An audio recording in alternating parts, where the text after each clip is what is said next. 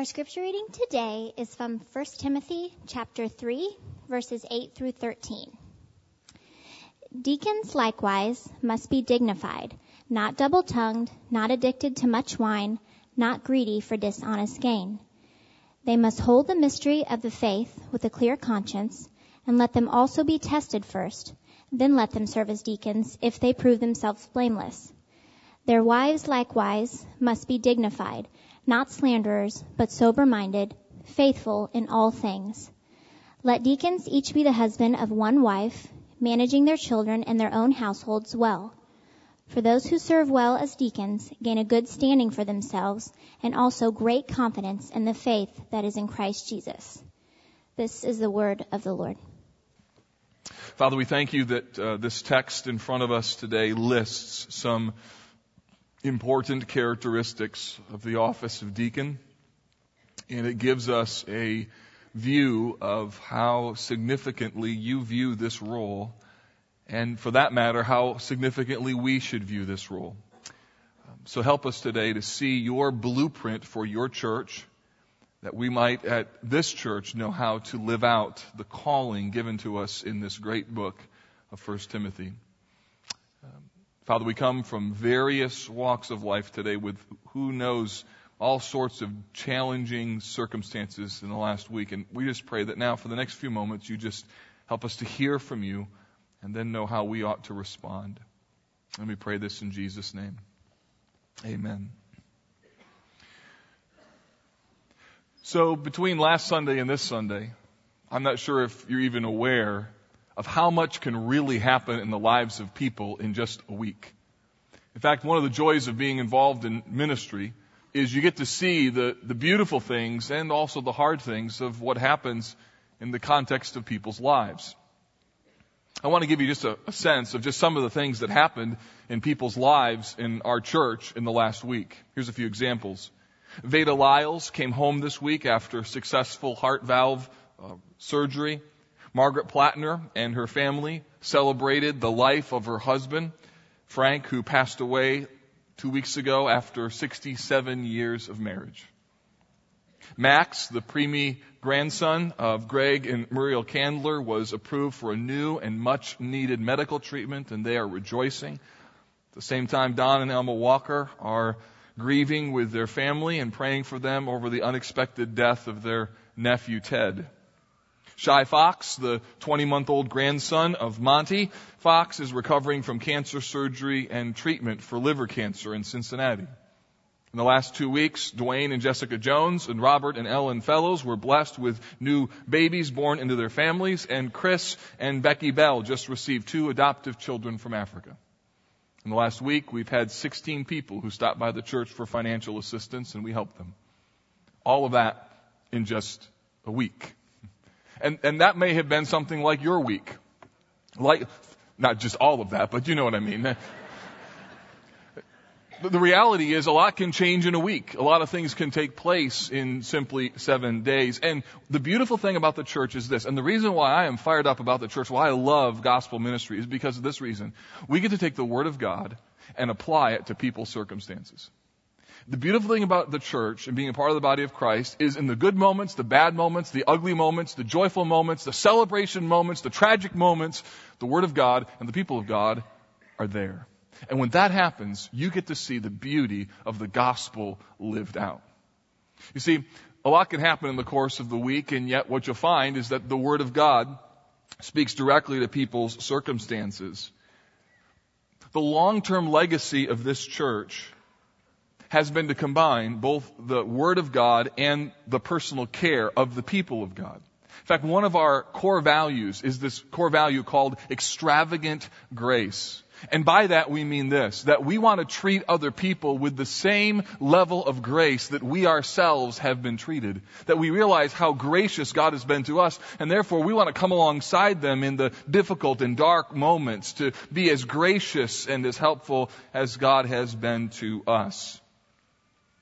When you think of this coming alongside people and their circumstances, when you think of what it means to take the word and apply it to their life events, there's a role in the Bible that's directly connected to that coming alongside role, and that is the role of a deacon. 1 Timothy 3, 8 to 13, our text today, identifies for us the qualifications for this role. And it's really important for us to think through what deacons are supposed to be and do. And friends, I have to tell you, it's especially important for us as a church right now, on this Sunday, in this season of our church's history, to think through the importance of this role. Because one of the things that our elders and our staff have been talking about for the last number of months is how to be sure that in the midst of all the things that are going on here, that we keep this ministry incredibly personal. Despite the size, despite um, three large services, despite almost 4,000 people being here every Sunday, we want to be sure that we still are able to match the Word of God with people's circumstances. And, and here's why. Because we believe passionately that success is not measured by the number of bodies in the building. Rather, success is measured by our ability to really care for those people. We refuse to be a large, numbers-oriented, well-oiled machine of a ministry. Instead, what we want to do is to be able to fill the Great Commission, go into all the world and make disciples of all nations, and at the same time, be able to fill the Great Commandment, and that is to love our neighbors as ourselves. And we think that when those two things combine, church is a beautiful thing. And so for us, this, this idea of the diaconate that I'm going to talk about today is really, really important about how to be able to blend the Word of God and people's circumstances. And we're not just going to talk about deacons today. We're going to talk about what we need you to do in embracing this diaconate sort of ministry on a very personal and significant level. Last week I showed you that the church is to be led by two important offices, and those offices are elders and deacons. Last week we looked at elders. Elders who are primarily responsible for governance and shepherding. They are to provide teaching oriented leadership and governance oriented leadership for the body of Christ. And we saw this most clearly identified for us as it relates to the three words describing the office of elder in 1 Peter chapter 5. Let me just review that text with you and the Greek words that were embedded in the text. It says, So I exhort you, presbyteros, elders, among you as a fellow elder and a witness of the sufferings of Christ, as well as a partaker in the glory that is to be revealed, shepherd. Shepherd the flock of God that is among you, exercising oversight, exercising episkopos, not under compulsion, but willingly as God would have you, not for shameful gain, but eagerly, not domineering over those in your charge, but being examples to the flock. And when the chief shepherd appears, you will receive the unfading crown of glory. A text identifies for us that elders have a very significant and important role, blending both the teaching, the um, governor, uh, the governance, and also the shepherding of God's people. So while elders are primarily responsible for that governance, deacons, on the other hand, are primarily responsible for service and for care. Now, it's not that the elders don't care. Don't get that in your head. That, well, this group, they're responsible for the care. I ran into a pastor one time who said that he had a, a, staff member whose job was compassion, and he said, we pay him to care, and that way I don't have to and that didn't work so well with his people. So um, we're not suggesting that the elders don't care, but what nor, nor are we suggesting that the deacons don't lead. What it means is this, is that this division of ministry, this idea of caring for people is so important that we can't just assume that it's going to happen without providing some group of people to give it guidance, direction, and leadership. In fact, the church needs a well-developed and vibrant eldership, and the church also needs a well-developed and vibrant diaconate. It needs both in order for it to be well fed, well led, and able to care for the needs within the body. So last week we looked at the qualification for elders, and that, if you'll remember, centered really around that concept of above reproach, and then we looked at 10 areas that express that above reproach characteristic. Today we're going to look at the qualifications for deacons or godly qualified servants. And I want you to see the important balance that deaconate, uh, diaconate sort of ministries brings to the church. So essentially, deacons are called to serve. They are called to be a part of the ministry, and while the uh, the ministry of care, and while elders primarily have this role of governance and leadership, deacons are called to a very special ministry of meeting the needs of people in moments of crisis, in moments of need, in the moments of life circumstances that come their way. We spent some time last week talking about the word elder, and today we need to talk about the word deacon. There are three words that are used sort of in a cluster to describe either the office of a deacon the ministry of deacon work or the notion of what service for all of us really needs to be about. Those words are diakoneo, which means to serve. The word for service is um, diakonia, and then the word for deacon is diakonos. So you have an action, something you do, a, a, service, a noun, something that you perform or it describes what you are doing, or it even has a, a title, a position, an office, and that being that of deacon. The word diakonos or diakonia is used over a hundred times throughout the New Testament. This, this word cluster is used that many times. And yet, only two times in the Bible is it used as a title. So of all the times that it's used, it's used very infrequently as a title. It's only used in 1 Timothy 3 and also in Philippians chapter 1. The significance of that is this, that the meaning of the word is not just connected to the title, but rather the meaning of the word, the collection of words, involves a nuance of service or waiting on tables. And over time, the word came to mean something a little bit more broadly, more broadly defined. It's used throughout the New Testament as any kind of ministry service. Such that in your, in your Bibles, you'll have words translated like administration, minister, servant, serve, uh, serving, relief and support. And so all of these words are translated or translated out of this word cluster of the diaconate, the, the ministry of service. All of that to say is that when I talk about deacons, I'm not just talking about an office. This idea of service is something that every believer is called to personally embrace. In fact, let me show you this. Ephesians chapter 4 gives us the purpose as to why God has given us prophets, teachers, and pastors. And I want you to see this.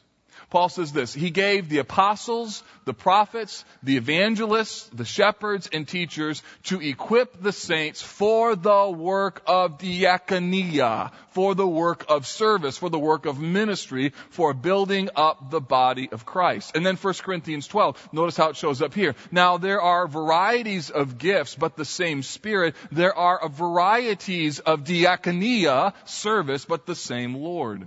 So the point of all of this is simply that this idea of the diaconate is not just given as a charge to those who occupy the office of deacon. It's a calling for all of us to embrace, a very important calling, a calling that makes the church the church.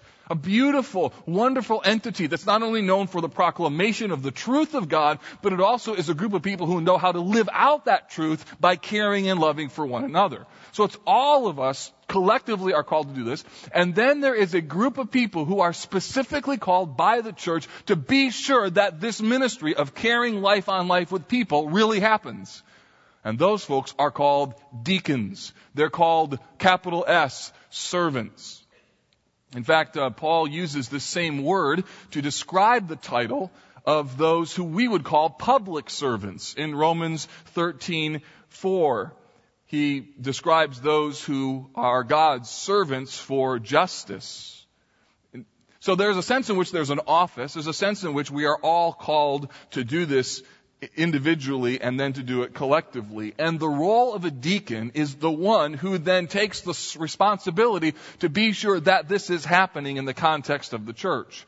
It takes the collective responsibility for diaconate work and says, we're going to be sure that people don't fall through the cracks. We're going to be sure that people in crisis have their needs met. We're going to be sure that these needs are indeed taken care of.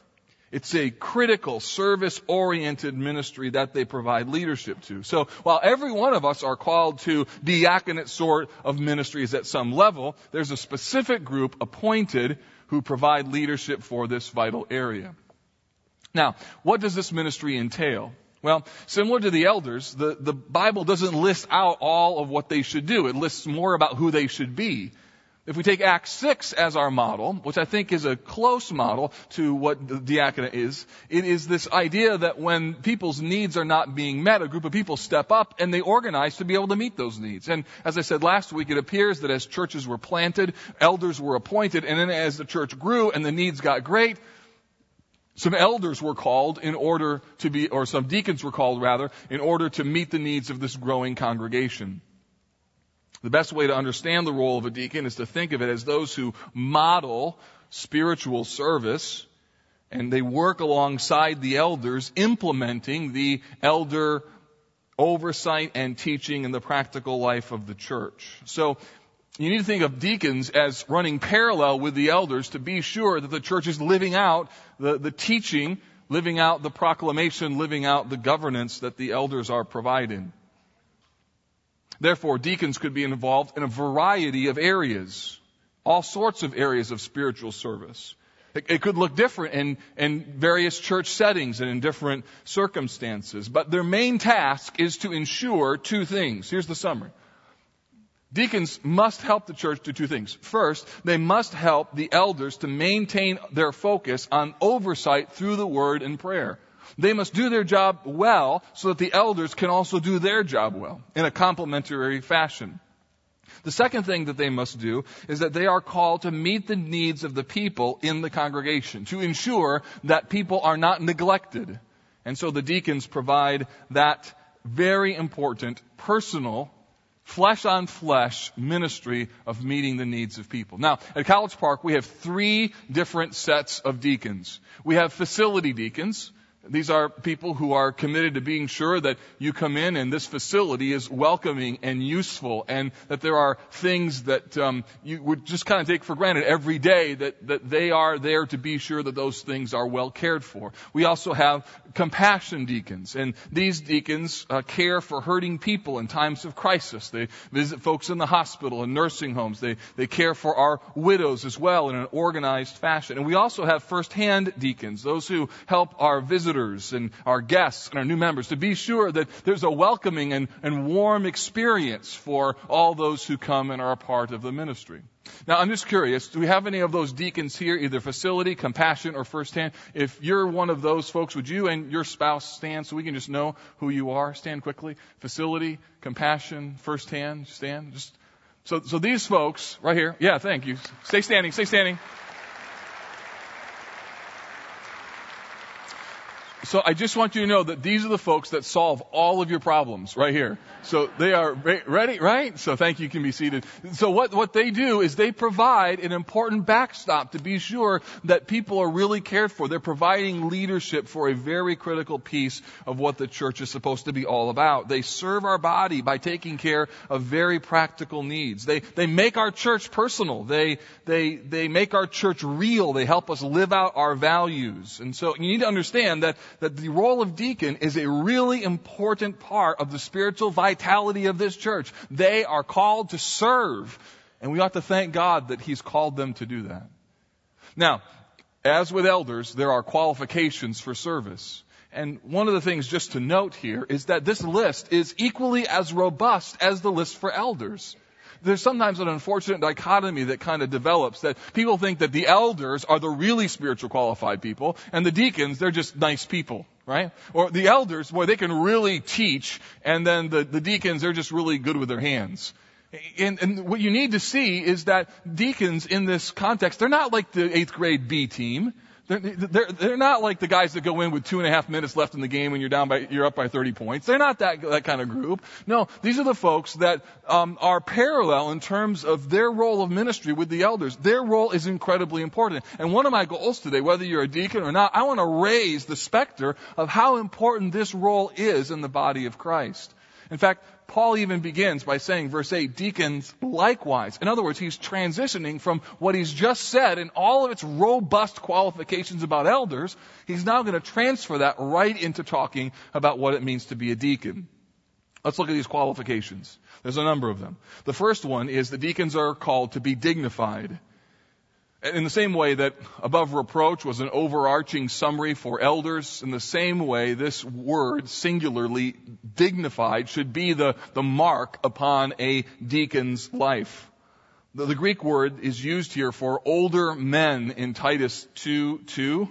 And also in Philippians 4 8, Paul uses it in regards to these are the things that you should think about, these honorable things. So the idea is, is that the person who is in this position is a dignified, honorable person, the kind of person you'd want to follow, the kind of person you, when you grow up, you want to be like.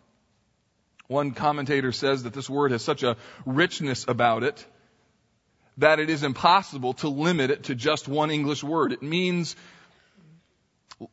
lofty things, majestic things, things that lift the mind from the cheap and tawdry to that which is noble and good and of moral worth.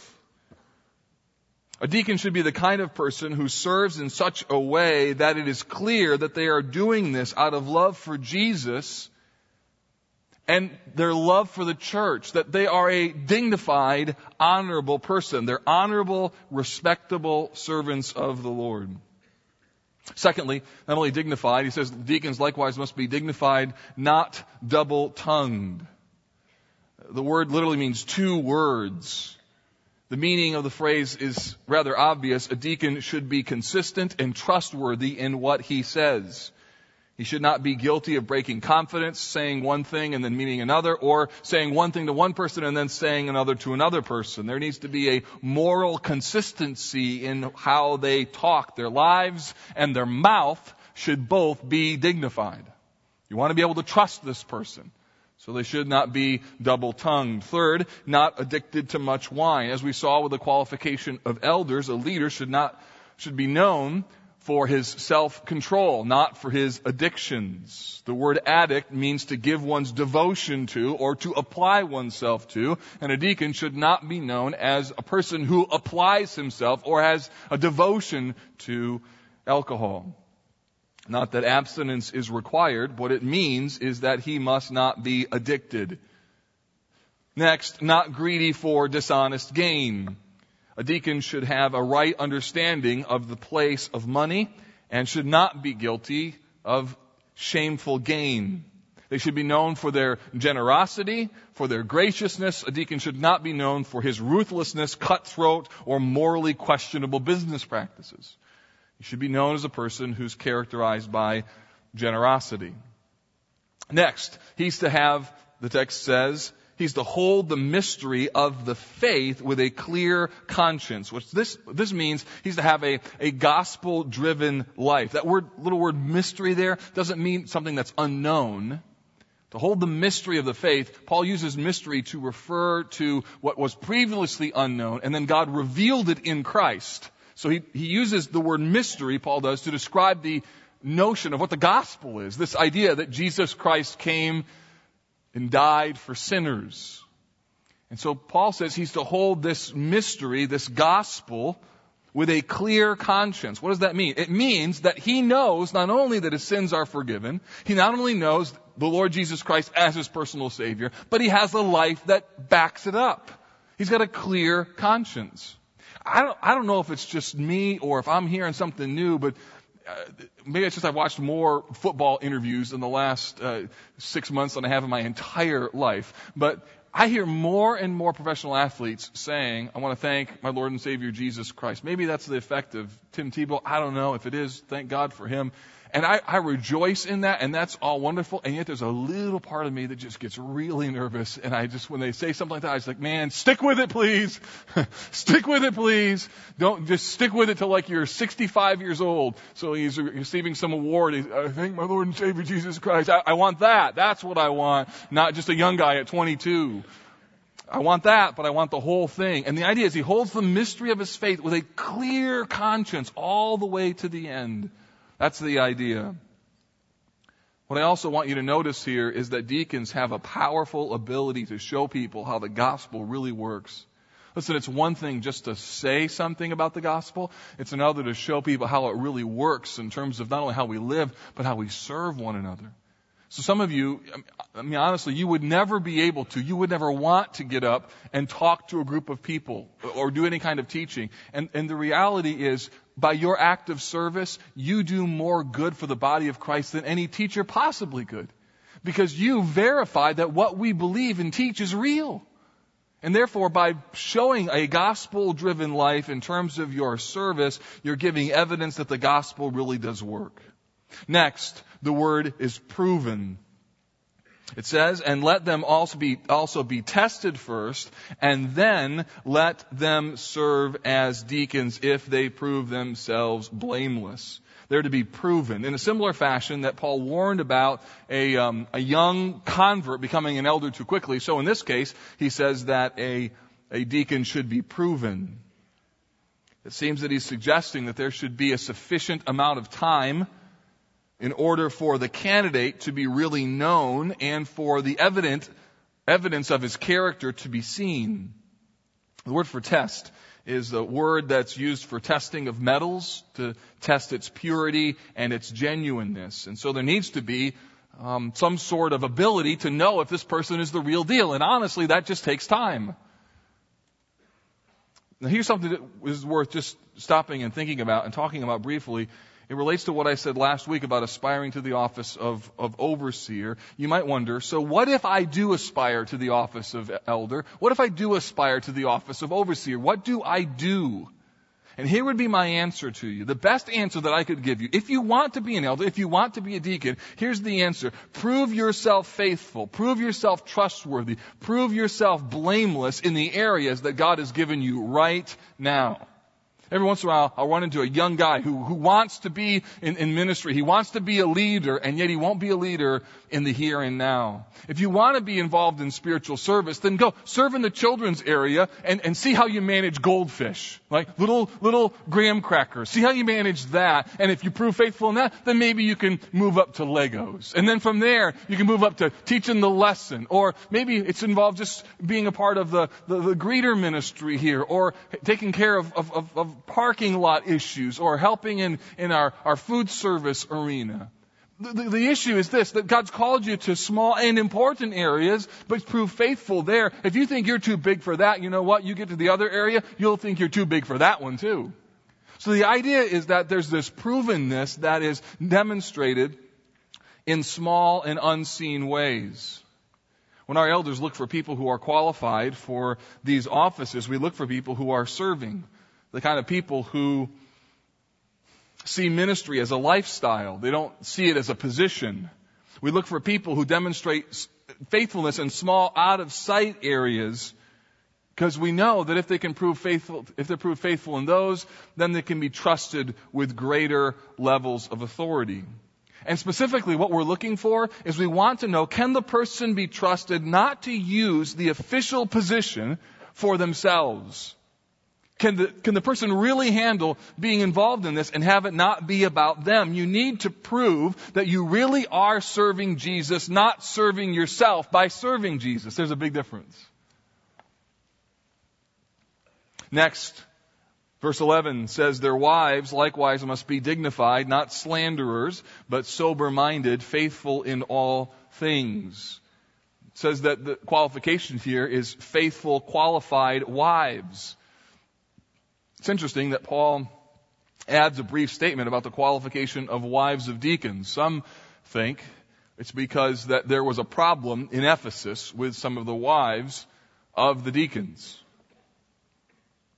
We need to unpack this because it's there's a number of things that are here, but before we get into those words, let me just also highlight for you that there's another way to take verse 11 besides seeing it as translated as wives. In fact, the NIV and the NASB translate the Greek word gune not as wives, but as women.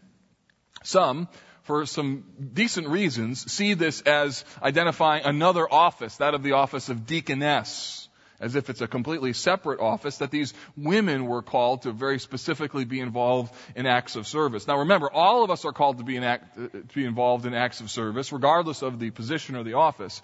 I don't think that's what's going on here, though, for two reasons. Um, first, it seems like if you read through the passage, you can see the flow of the text that Paul is talking about these deacons, these deacons, and then it just make sense that he then begins talking about their wives, not that he would suddenly talk about a different office and then go back to talking about these deacons again. So, so that's one reason. The second reason is it seems, if you follow Paul's argument, that he moves now into talking about the family. In fact, that's what follows in the, the verses that are coming up, for instance, verses 12, uh, particularly verse 12. So it just seems to me that Paul is talking about a deacon and his wife, and not that if there was an office of deaconess, that wouldn't, I wouldn't think, bump up against that qualification dynamic that we saw in 1 Timothy 2 about a woman not exercising authority. I don't think deaconess violates that. So if someone were to want that or see it that way, it wouldn't violate that passage in my view. But I don't think that's what Paul has in mind here, a separate office. I think he's referring to the wives of deacons. Now, what does he say about them? Well, he says this, that first they are to be dignified. Interestingly, it's the same word that's used of the deacons themselves. They, are, they and their wives are to be known as respectable people. He also says they're not to be slanderers. Their wives, their wives likewise must be dignified, not slanderers. The Greek word here is the word diabolos. You hear the word deceiver, Satan in there from Matthew 4 1 the wives of ministry leaders are not to slander people. And here's the thing. And if they do so, they use their tongues for malicious and even satanic purposes. They must have control over their tongues. They're also to be sober minded. She's to be clear headed, not clouded by other things that would potentially control her. And she's finally, it says, to be faithful in all things. She must be worthy of the trust given to her and her husband. And she must know that her actions reflect directly on her husband's credibility and even his qualifications. So in some cases, I think a wife can very quickly and easily discredit and disqualify her husband. Even though he is qualified, she may not make them as a couple qualified. She, like her husband, should be a model of godliness and someone worthy of the honor of serving. Then Paul, in verse 12, turns to the family. Again, that they, he is to have, this deacon, solid family leadership. This is something similar to what we heard in our last study in um, the first part of 1 Timothy 3 regarding elders. It says, Let deacons each be the husband of one wife, managing their children and their own households well. Again, husband of one wife. That means, as we saw last week, he's to be a one woman man. He's to be known for marital faithfulness. Now, one of the joys of preaching to a group of people week after week, and one of the joys of having email, is that folks, after I talk about something, invariably send some questions. And a number of questions came in last week on this particular subject. And let me just speak to it. The question is, how far back does this re- character requirement go? In other words, how far back does the one woman man requirement really have to be? Does one have to, for instance, uh, been morally faithful throughout his entire married life? What if it was before Christ? What if after Christ? What, how does one think about that? It's a really important question. And honestly, it's not an easy one to answer. But I think what Paul had in mind here is that the people being considered had a long enough track record of purity and faithfulness that it was clear that they were presently a one woman man. A failure or multiple failures in your past, for instance, wouldn't necessarily permanently disqualify you from my view, but there needs to be enough time to give evidence that you have proven your credibility in terms of moral faithfulness and fidelity. So, Paul says they, these deacons are to be one woman men. He also says, again, about the importance of family management. He says, managing their children and their own households well. He should be a proven leader at home, and he should provide family leadership that then just simply moves over into church family leadership. So that's the list, the qualifications. I don't know about you, but when I go through a list like this, again, I'm reminded that this is a really serious calling this character list is in the Bible for a, a, a, significant reason, and I'm struck that, you know, really there's so many parallels between elders and deacons that the only thing that is, is materially different is this notion of able to teach, that this role of deacon is a really significant role in the body of Christ. And that tells me this, that the church not only needs godly men to provide solid teaching, discipleship, and governance in the form of eldership, but the church also needs, it has to have godly, qualified men who serve as the servant leaders in the church. It's enormously important for the church to have health and balance by having godly elders, but also by having godly deacons. Elders who proclaim the word and lead well, but deacons who care for the needs of the body. And friends, when those two things are healthy and vibrant and robust and godly, church is a beautiful thing. When either of those two things get off, if the church doesn't do well in terms of leadership and teaching, or if the church doesn't do well in terms of caring, you know as well as I do, that is not a church that feels healthy and whole. It's no wonder that the Bible has given so many specific instructions on what these roles are to be like. Now, it concludes in verse 13 with rewards for service. So, the Bible doesn't ever shy away from rewards. It says, look, if you serve well, here's what's going to happen. Here's the benefits. Here's the joy, the, the blessings that come. Look at verse 13. For those who serve well as deacons gain a good standing for themselves and also great confidence in the faith that is in Christ Jesus. So there's two rewards. Did you see them there? The first reward is good standing. Good standing. What does he mean by this? The word standing means a step or advancement or rank.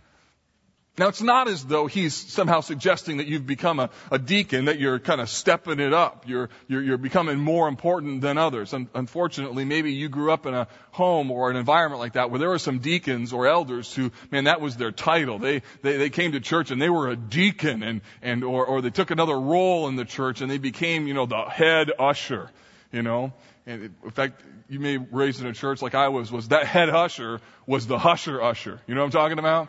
So he walked around and he had the gift of shushing. He just shushed people all the time, you know? And sometimes you just wanted to tell him, hey, you know, just back off, usher, usher, right? It just, it just, you just wanted to tell him to shush a little bit, right? So you get too much a part of your identity, too much a part of who you are. What does it mean good standing? What does it mean by rank? What does that mean? It means this. It means that those who serve well as honorable people, they will be honored as such. And you know exactly, because you know what I'm talking about. You can think of people in your life. These were humble, quiet servants who just served the church faithfully. They weren't upfront people. They weren't great and compelling folks who could motivate a crowd. But you know what they were? They were faithful, behind the scenes people. And you thought in the back of your mind, you know what? When I grow up, I want to be like Jim. I want to be like John. I want, I want to be like Mo right? I'm just throwing an old name in there. So uh, I want to be like somebody who's just, they've proven faithful for so many years and they gain a good standing. Someone that you would tell your kids, watch, watch how Jim serves. Watch him. You, we need to be like Jim. That, that, a good standing. That's what it means. The second thing here is also really interesting. It says he also gains great confidence. I love this. This is probably my favorite little part of this entire text. Paul uses this term confidence for openness or clarity of speech. He uses it for boldness. So what's he saying here? He's saying this. I mean, check this out.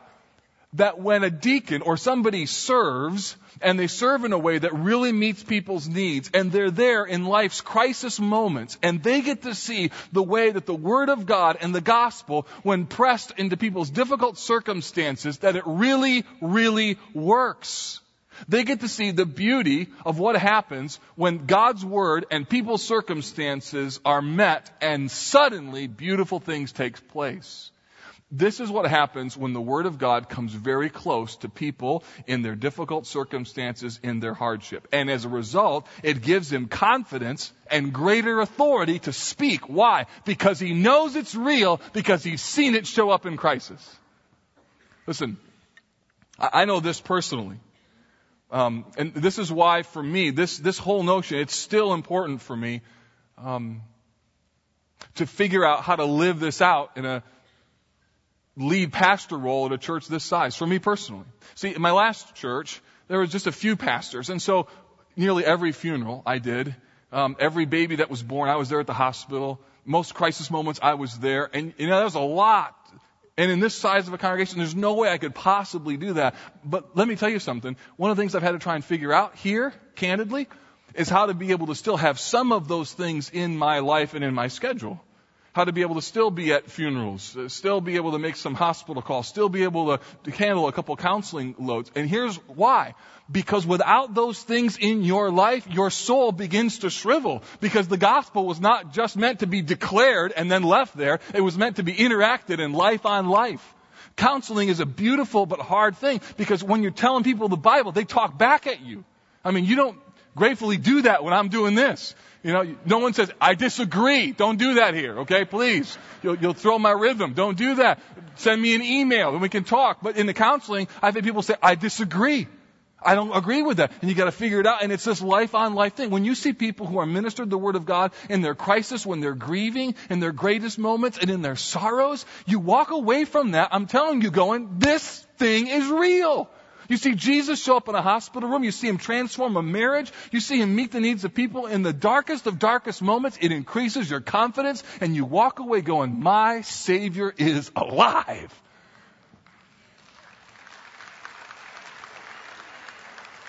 And that's why I'm saying that if you just simply listen and you leave and you don't have anybody that you're pouring your life into, if you think that diaconate ministry is just for deacons, you are missing out.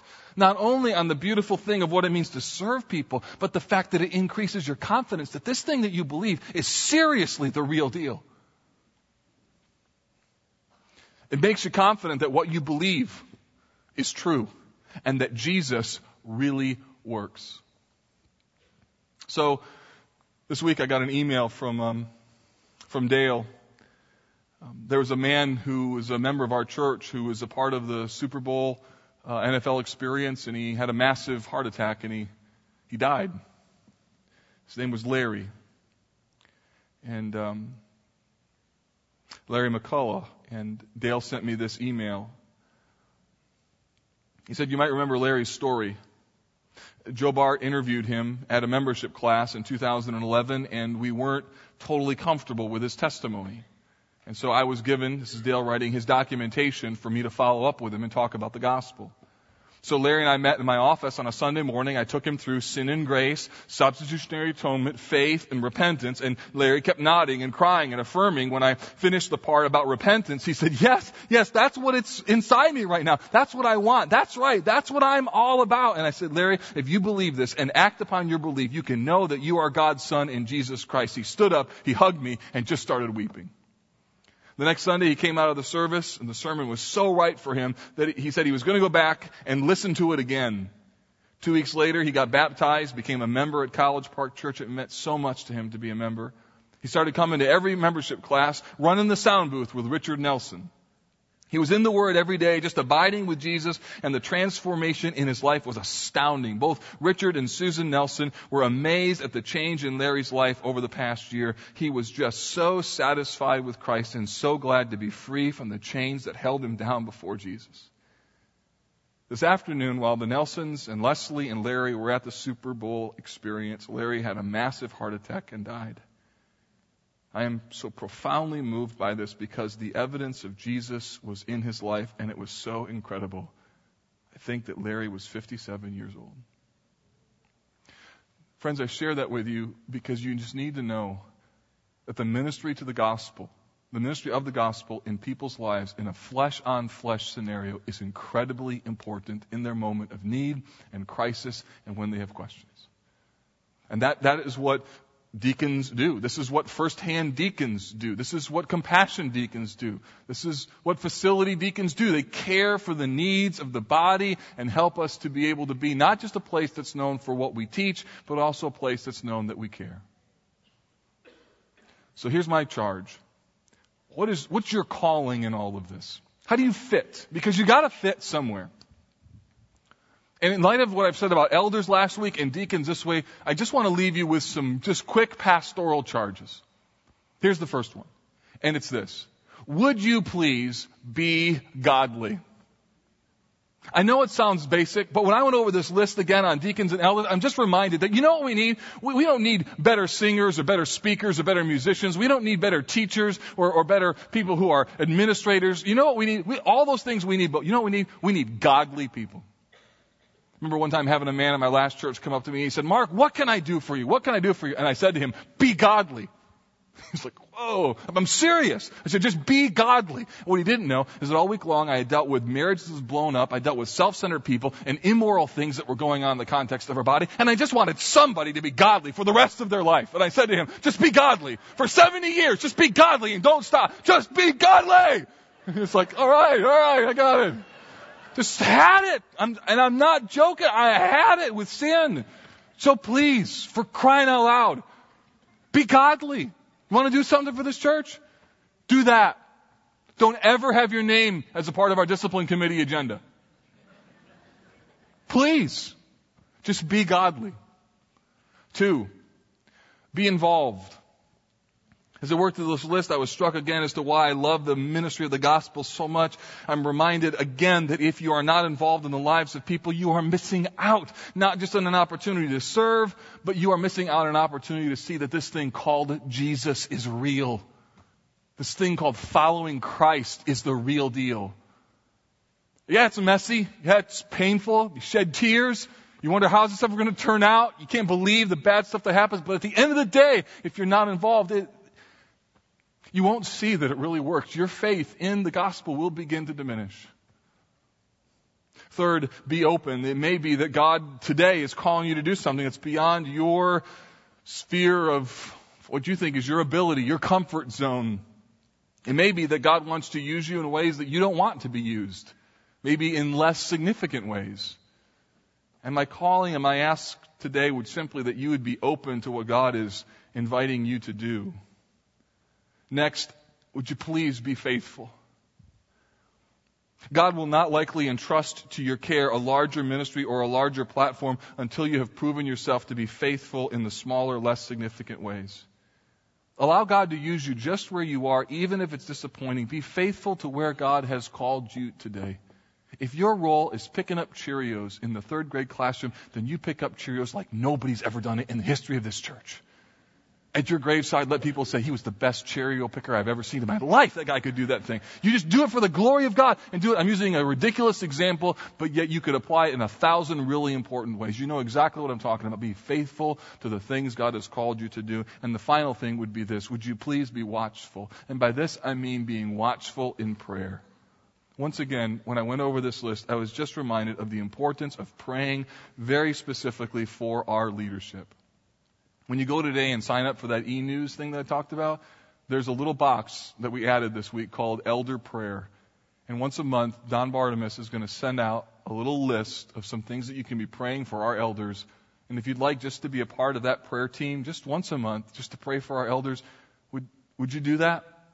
Because the reality is, is the folks that I serve with, these are, I love these guys. These are awesome men who love Jesus and want to do right and want to follow the Lord with all their heart, soul, mind, and strength. And you know what? These men need you to pray for them.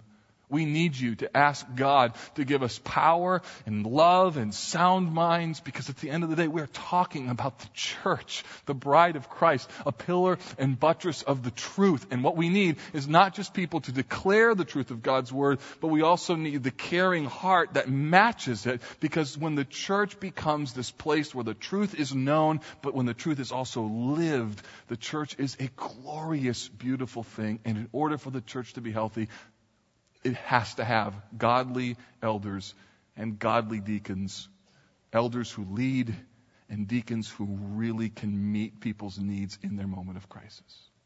When that happens, oh the church is a beautiful, beautiful thing. Father, I pray that you'd help us to live out this call of the diaconate work, to see that our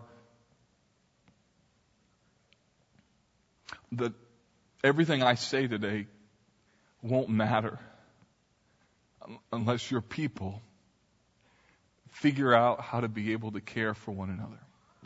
And I thank you for the countless ways in which your word has shown up in people's crisis. I thank you for the privilege of being able to be there in those moments. And I, I ask you to help us all to see this diaconate role as that which we all embrace together. And Father, for those who are here today, and when I talk about crisis, they're in it, I, I pray that today they would not leave unloved or uncared for, that this might be a place that would help them and to set them on a better path, or at least to be able to make it another 24 hours in their valley of trial. And so we thank you that you give us everything we need for life and godliness in your word. And we pray all this in Jesus' name. Amen.